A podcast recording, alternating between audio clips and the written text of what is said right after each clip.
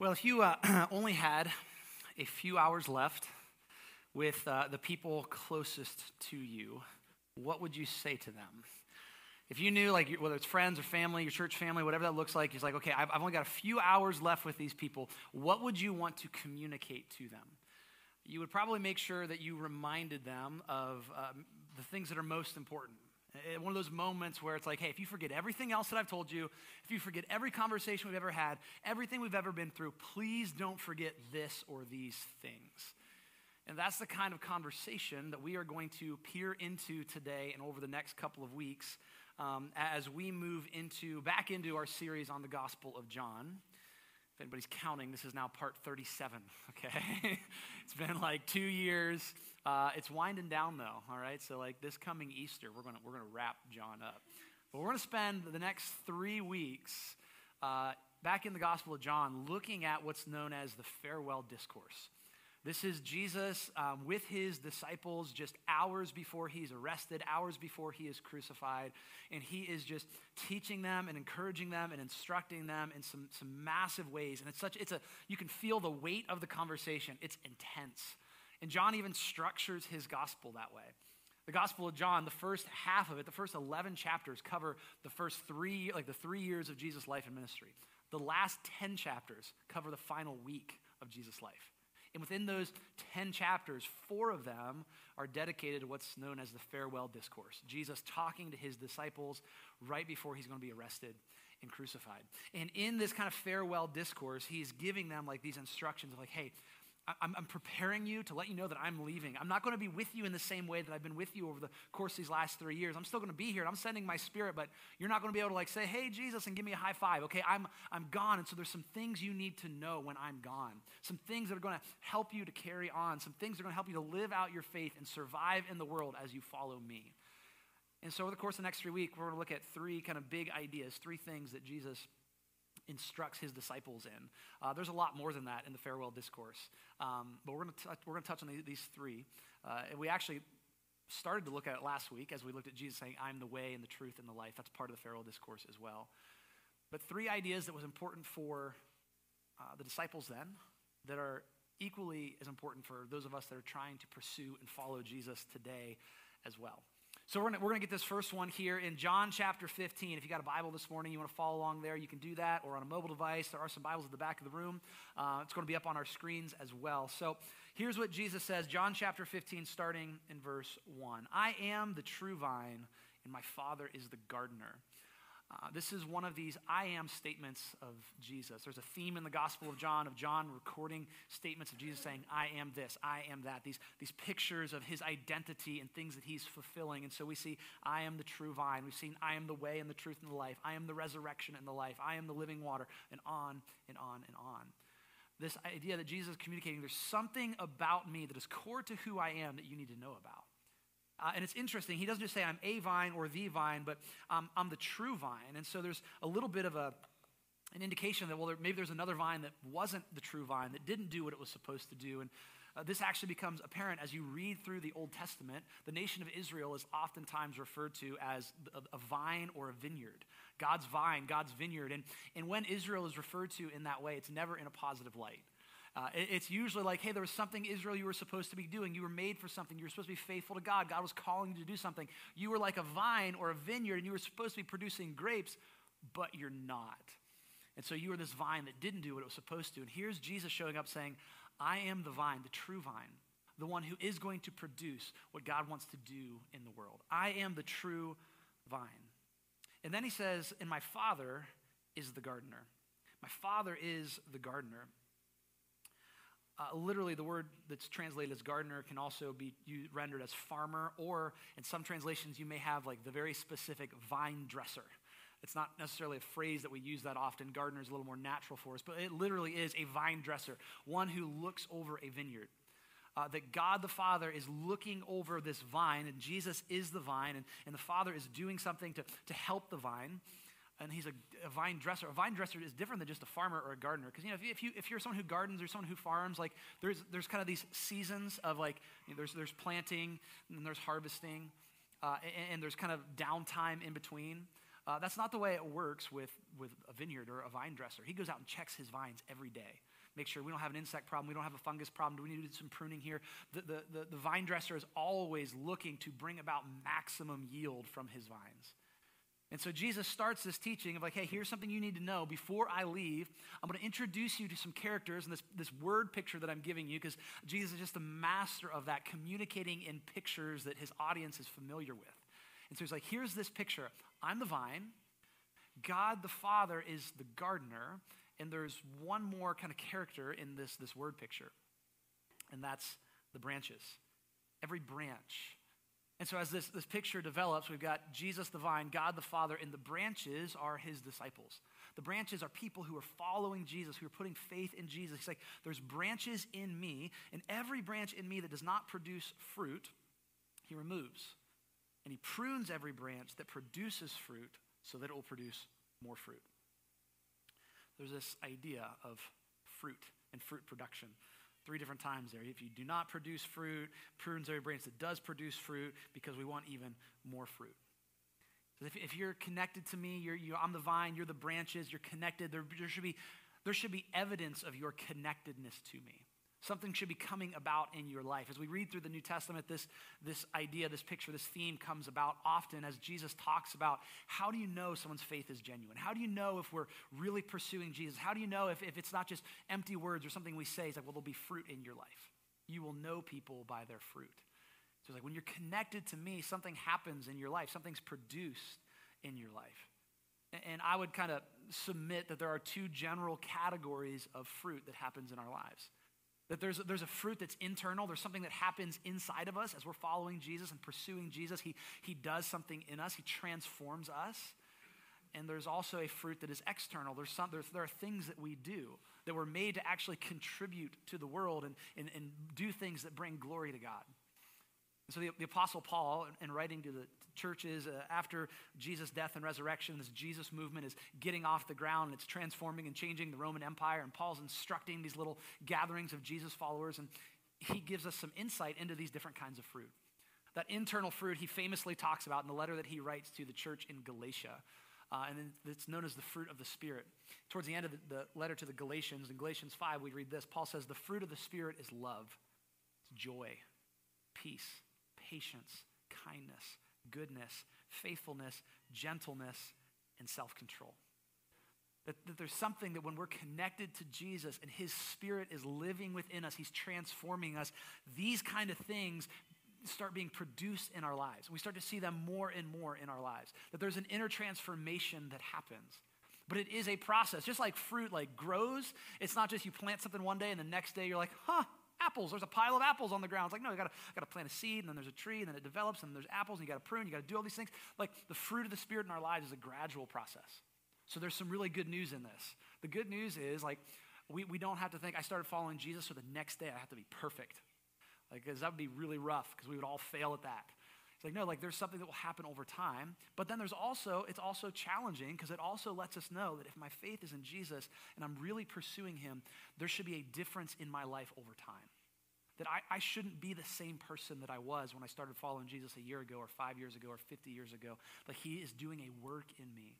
There's, there's this fruit being produced. There's love in my life, joy, peace, patience, and all of these different things. So there's that internal fruit.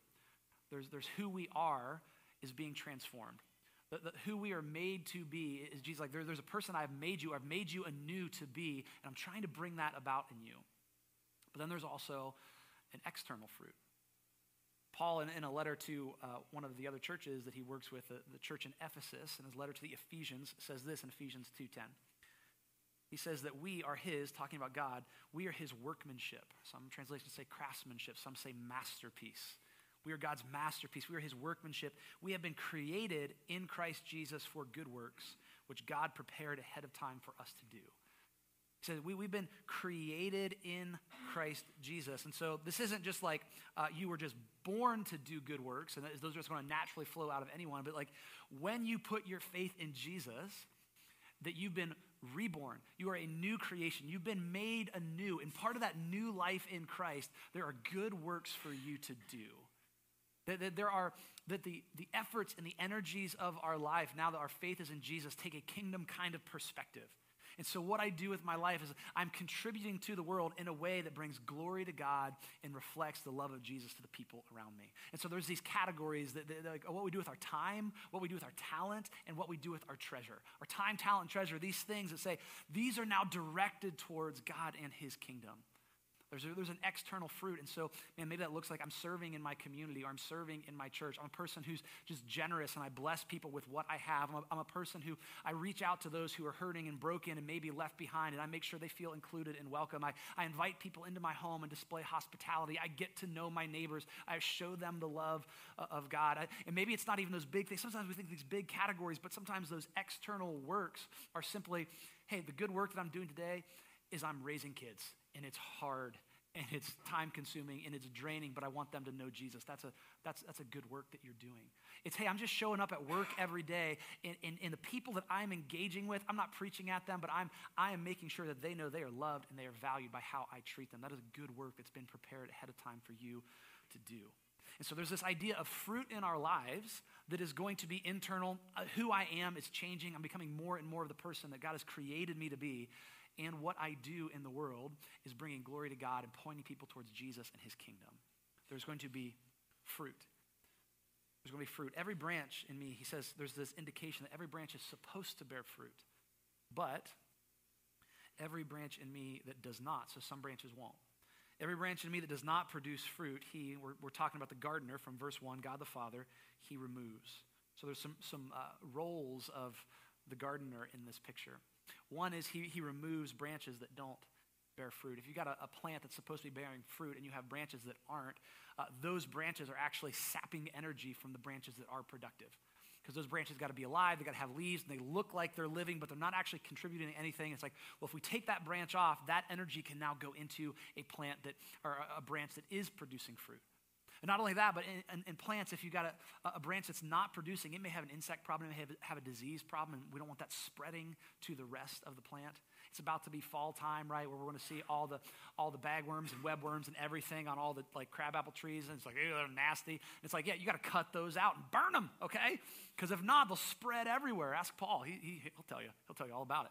Um, but there's this idea that hey, there's there's some branches that we have to get out of there and again, this is in the context of, of talking about people. That, this is the picture of people who are going after Jesus. And so it's like, wow, that's, that's kind of harsh, but there is this reality that we can look like we're following Jesus, but not actually be doing it.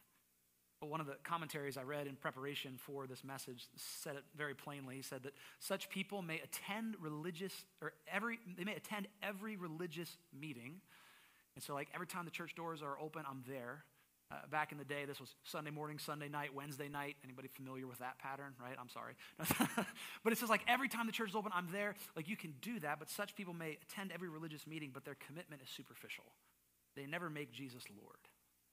And so it's like, well, I'm, yeah, I'm I'm a Christian, and yeah, I go to church, and I believe God, but Jesus is not the highest priority in my life. He's not the final authority in my life. I've not actually given him and said, hey, you know what? Whatever you want, I'm going after that.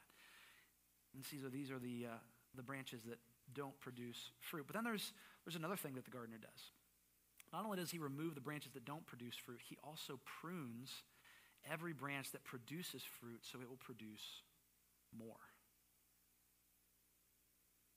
He does some pruning that shoots and suckers have to be pruned off because, again, they'll take energy away from the, the main plant that is producing the fruit. And so we want to drive all that effort and all that energy to where there's the most yield, to where there's the most potential.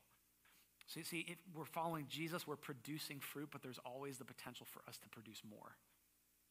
You know, we think, am I, am I perfectly producing fruit in my life? Well, of course not. It's like, am I perfectly loving God every moment of every day? Of course not. Am I perfectly loving the people around me? Heck no. We, we think back to that list of the fruit of the Spirit. Am I perfectly loving all the time?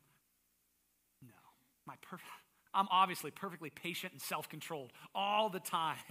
It's like, no, it's like, no, there's a lot of room to grow. And God's like, I know, and I want more of that fruit in your life. So I'm going to have to come along and do a little prune here and a prune there so there's more fruit in your life. And sometimes that pruning's like, hey, it's a nice, gentle set of pruning shears. A little snip. Oh, okay, that wasn't so bad. Sometimes God comes out with a chainsaw and it's like half the plant needs to go, okay? And you're like, Are you sure? And he's like, I'm sure. I'm sure because I, I, I want, I want more for you. I want better for you. So we got to prune some things out of your life. The challenge is when that pruning process begins, oftentimes we're very hesitant to allow that to happen. I was like, no, no, no, I, I, don't, I don't like the pruning. The pruning is uncomfortable. I, I, I, see that branch that you're going after, God, and I really, really like that branch. Can we please save that branch? That's my favorite branch. I don't like the pruning. I don't, I don't like what has to, to come away. We resist it. Or sometimes, whenever we resist it, there's the, you know, I want to hold on to these things, but sometimes there's also the thinking of, sometimes the pruning is hard. Sometimes God prunes us in a way that's like, it comes through rough circumstances in our lives. That God doesn't cause the pain. God doesn't cause like evil things to happen to us. But he says, if you will allow me, I can use that terrible thing that happened and I can actually use it for your good and for my glory. I can use this as a pruning moment. The th- like the thing that you're experiencing, the pain, the loss, the circumstance, you're going through that anyway. Would you allow me to use that to do something in you that couldn't happen otherwise? But Sometimes in those moments, we're tempted to think if life is hard and if life is painful, then my faith must not be working. But I would say it's actually the opposite. It's usually in the moments when life is hard, when things are painful, that our faith has the opportunity to grow the most. That's been my experience in my own life. It never feels good in the moment, but looking back, I'm like, you know what? God did something in me in that season that never would have happened if I hadn't gone through it. I wouldn't wish it again. I wouldn't wish it on anybody else. But man, I knew Jesus in a more real way during that time. So there's a pruning that happens. Sometimes the pruning, sometimes it's things that just need to go. You know, sometimes there's, there's sin issues that need to be pruned out. Other times they're, not just, they're not necessarily things that are bad. It's just something that it's holding us back from what God wants for us. And so maybe it's a habit. It's like, yeah, this is just taking way too much of my time, my energy, my focus. And God wants to get that out of there. Maybe it's a relationship, and it's not that he's a bad person or she's a bad person, but it's just, it's holding you back on what God has for you. Maybe it's our comfort, our stuff, our thoughts, our words, but there's just things. He's like, I want more for you, so we're going to do some pruning. We're going to do some pruning. Every branch that does not produce fruit, he removes, and he prunes every branch that produces fruit, so it will produce more. Verse 3 You are already clean because of the word I have spoken to you. Now, there's a little uh, play on words happening here because uh, the word for clean or cleanse, the Greek word kathario, it can actually mean clean or cleanse. It can also mean prune. And so here, here's this idea. You're already clean. You're already pruned. Like when you put your faith in Jesus, you're forgiven of your sins. It's all taken care of. And you've been cleansed in that sense. And yet, throughout the rest of your life, there'll be a continual cleansing and pruning. This is like the Christian life. We put our faith in Jesus and we're forgiven. We have new life. And yet, then, yet, through the rest of our life, there's a continual pruning process that happens. And so he's given this instruction or this kind of idea. Hey, here's a picture for you guys. I'm the vine, God's the gardener, you're the branches. You were made to produce fruit. Like you were made to have something happen in you and something happen through you. Now he's going to get to how does that happen exactly. Verse 4. This is uh, like the first real instruction that he gives the disciples remain in me. Remain in me. You may be familiar with translations that say abide. Abide. Stay in me. Stay connected to me. Remain in me. Don't leave. Don't get disconnected. Remain in me and I in you. Just as a branch is unable to produce fruit by itself unless it remains on the vine, neither can, uh, neither can you unless you remain in me. I am the vine, and you are the branches. The one who remains in me and I in him produces much fruit because you can do nothing without me. Notice the, the relationship between us bearing fruit and the proximity of God. See, sometimes when we think about bearing fruit, we think about kind of obedience and who I'm supposed to be and how I'm supposed to act and what I'm supposed to do. Uh, we can get this picture, at least I know I can, where God wants me to do things, but He's like, it's a picture of a distant God off in the distance yelling, You need to produce fruit. And He's like cracking the whip, like, You're not producing enough fruit. Do it, do it. But, but Jesus gives us pictures like, No, no, no, it's not a far off God. He's a God who's right there with you. That there, there's an intimacy that is uh, involved here, that Jesus is working alongside us, He's working in us. He is the one who actually ultimately is producing the fruit in us, that the fruit in our lives is not something that God demands from a distance, that the fruit of our lives is a byproduct of our relationship with Him. So remain in me, stay connected to me. If anyone does not remain in me, he's thrown aside like a branch and he withers. And they gather them, they throw them into the fire, and they're burned. And, and so if you know when a, when a storm comes through and knocks some branches out of a tree, and they're on the ground, and, and you know a few days go by, they're, they're still kind of green. They got the leaves on them, and as more time goes by, they get a little withery. Or where it's even more pronounced uh, is when a storm comes through and knocks a branch, like breaks it off in the tree, but it's stuck. It's stuck in the tree. And so you see it with all the, the green foliage around it. And all of a sudden, this one section, it's looking a little wilty. And then it's looking a little dead, and the leaves get all crispy. And then eventually they're gone completely, and there's just like a dead section in the tree because it's not connected anymore. And so you go about, you're like, well, I guess I got to do some, some, you know, some yard chores. I'm going to gather up the brush. I'm going to get that out of the tree. And what do you do? You take it, and depending on your circumstance or situation, you throw it on the burn pile. You run it through the chipper. You take it to the dump because it's like that, that, that, that branch is dead. It's not doing anything anymore. And Jesus says, exactly. That's what it's like when you're not connected to me. You're dead and you're not doing what you were made for. You're not being who you were made to be. Verse 7 So if you remain in me, and my words remain in you. Ask whatever you want, and it will be done for you. Sweet. I want a million dollars. Why are you laughing? It says so right there. This is where context becomes really, really important. This idea is, is this a powerful promise? This is a promise that Jesus is making. There's, there are things that you can ask for that the, the answer will be yes.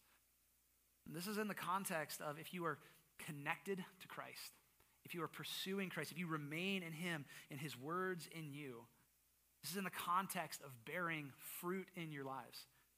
You're connected to Christ, pursuing His character, pursuing His will in the world. If your desire is to bear fruit, like in alignment with who He is and what He wants to do, the answer to that prayer will be yes.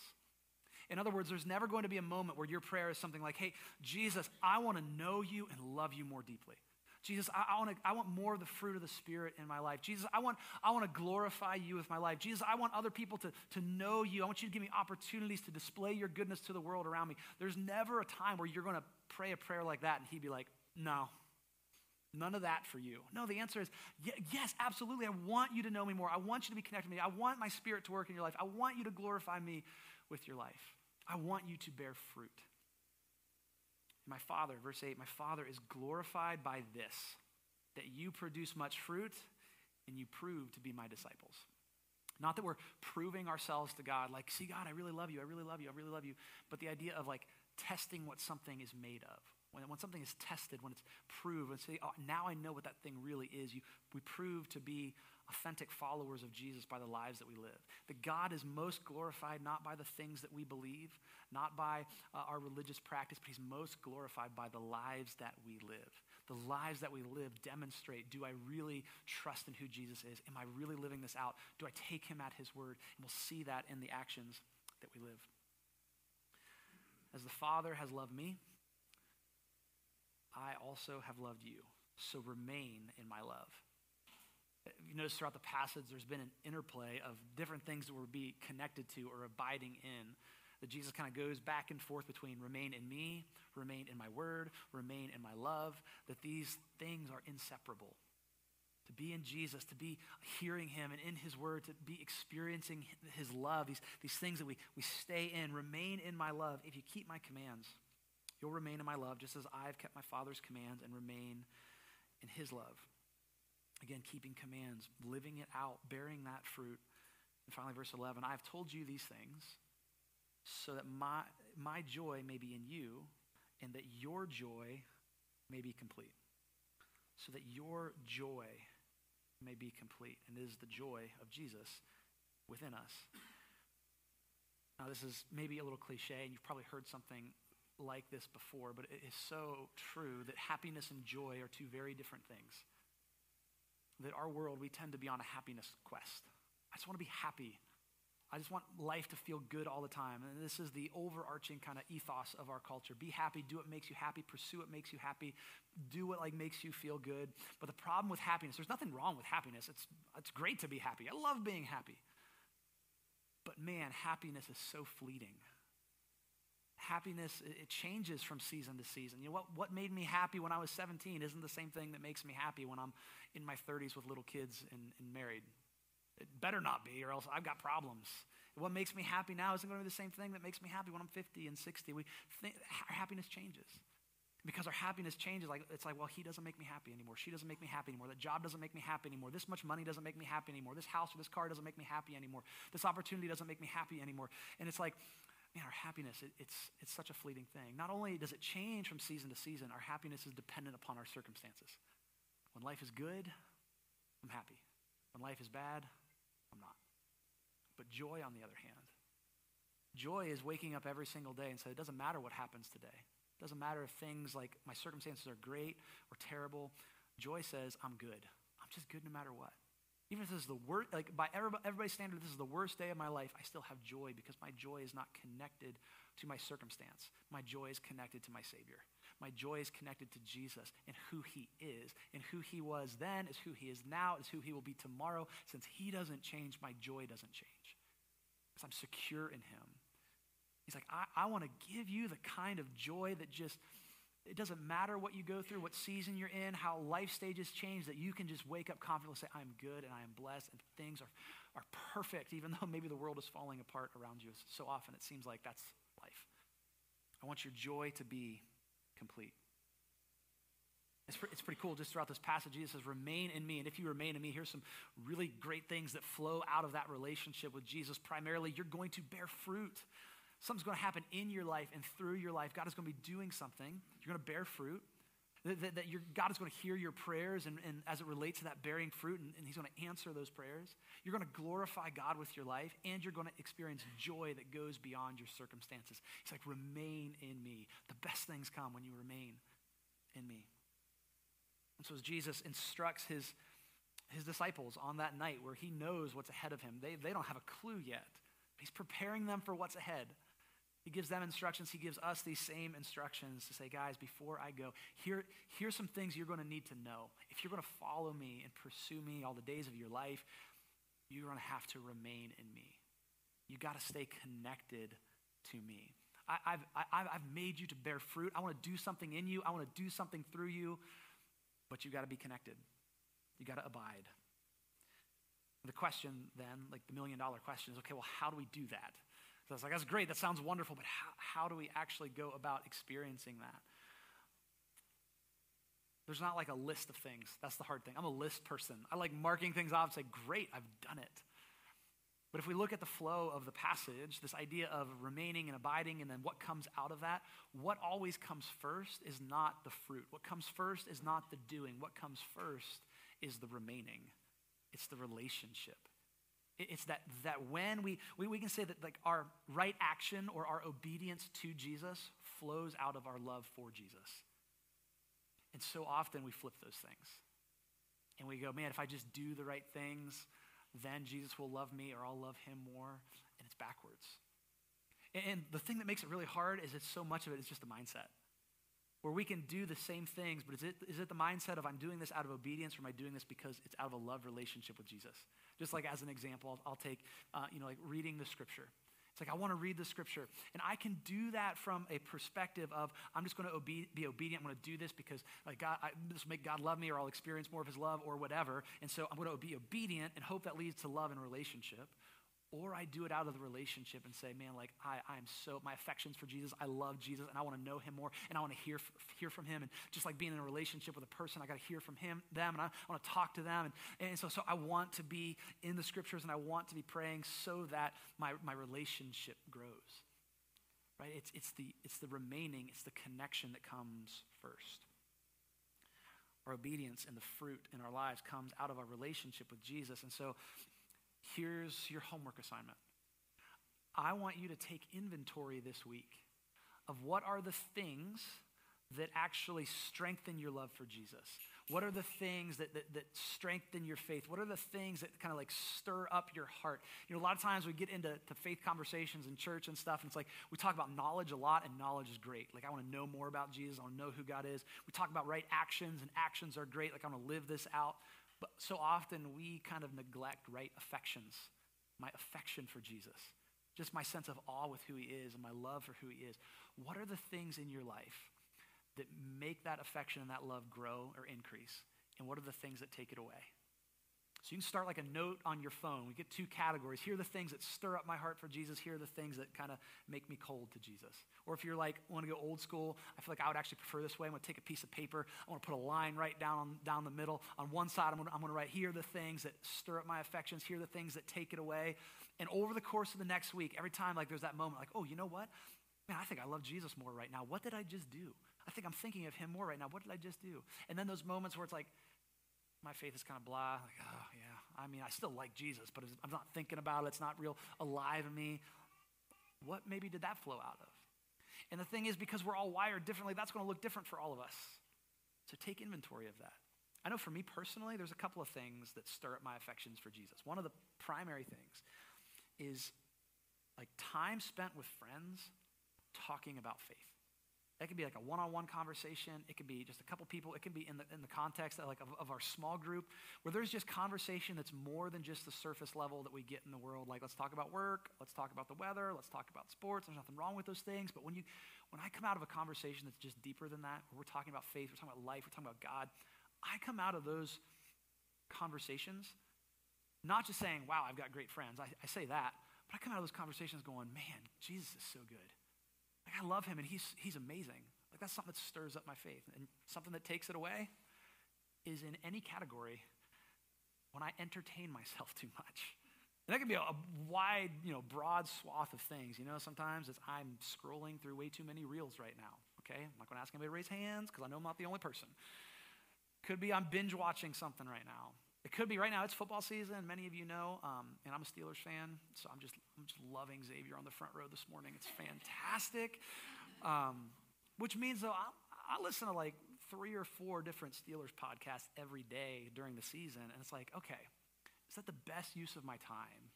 And it's not that anything's wrong with those things, but I find when I do those things too much, I'm like, well, yeah, I'm still a Christian. I still love Jesus. I'm still a pastor, but my heart's not lit up for him. So those are the things for me. What are the things for you? What are the things that stir up your affections for Jesus? What are the things that rob you from that? Make note of that and do more of the things that stir your heart and less of the things that rob you. Like come into that space where it's like, okay, I'm connected to Jesus. I'm remaining in Jesus. And then when we are connected, he takes it from there. And we start to see the fruit in our lives. We start to see the transformation within. We start to see and, and have this desire to contribute uh, and to point people to him. Let's pray.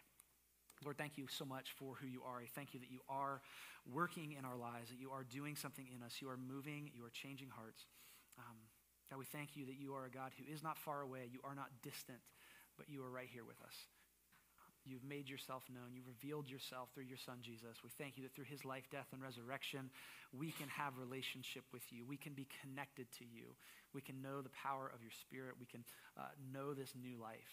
God, I pray you just give us wisdom to know what are the things that we, uh, we can do to, to grow in our love for you? What are the things that maybe we need to remove? And I pray that you would give us the boldness and the courage to make difficult decisions then and to do the hard things so that we may know you more, experience more of who you are in our lives. I pray that you would uh, work in us. I pray that you would work through us. I pray this all in Jesus' name.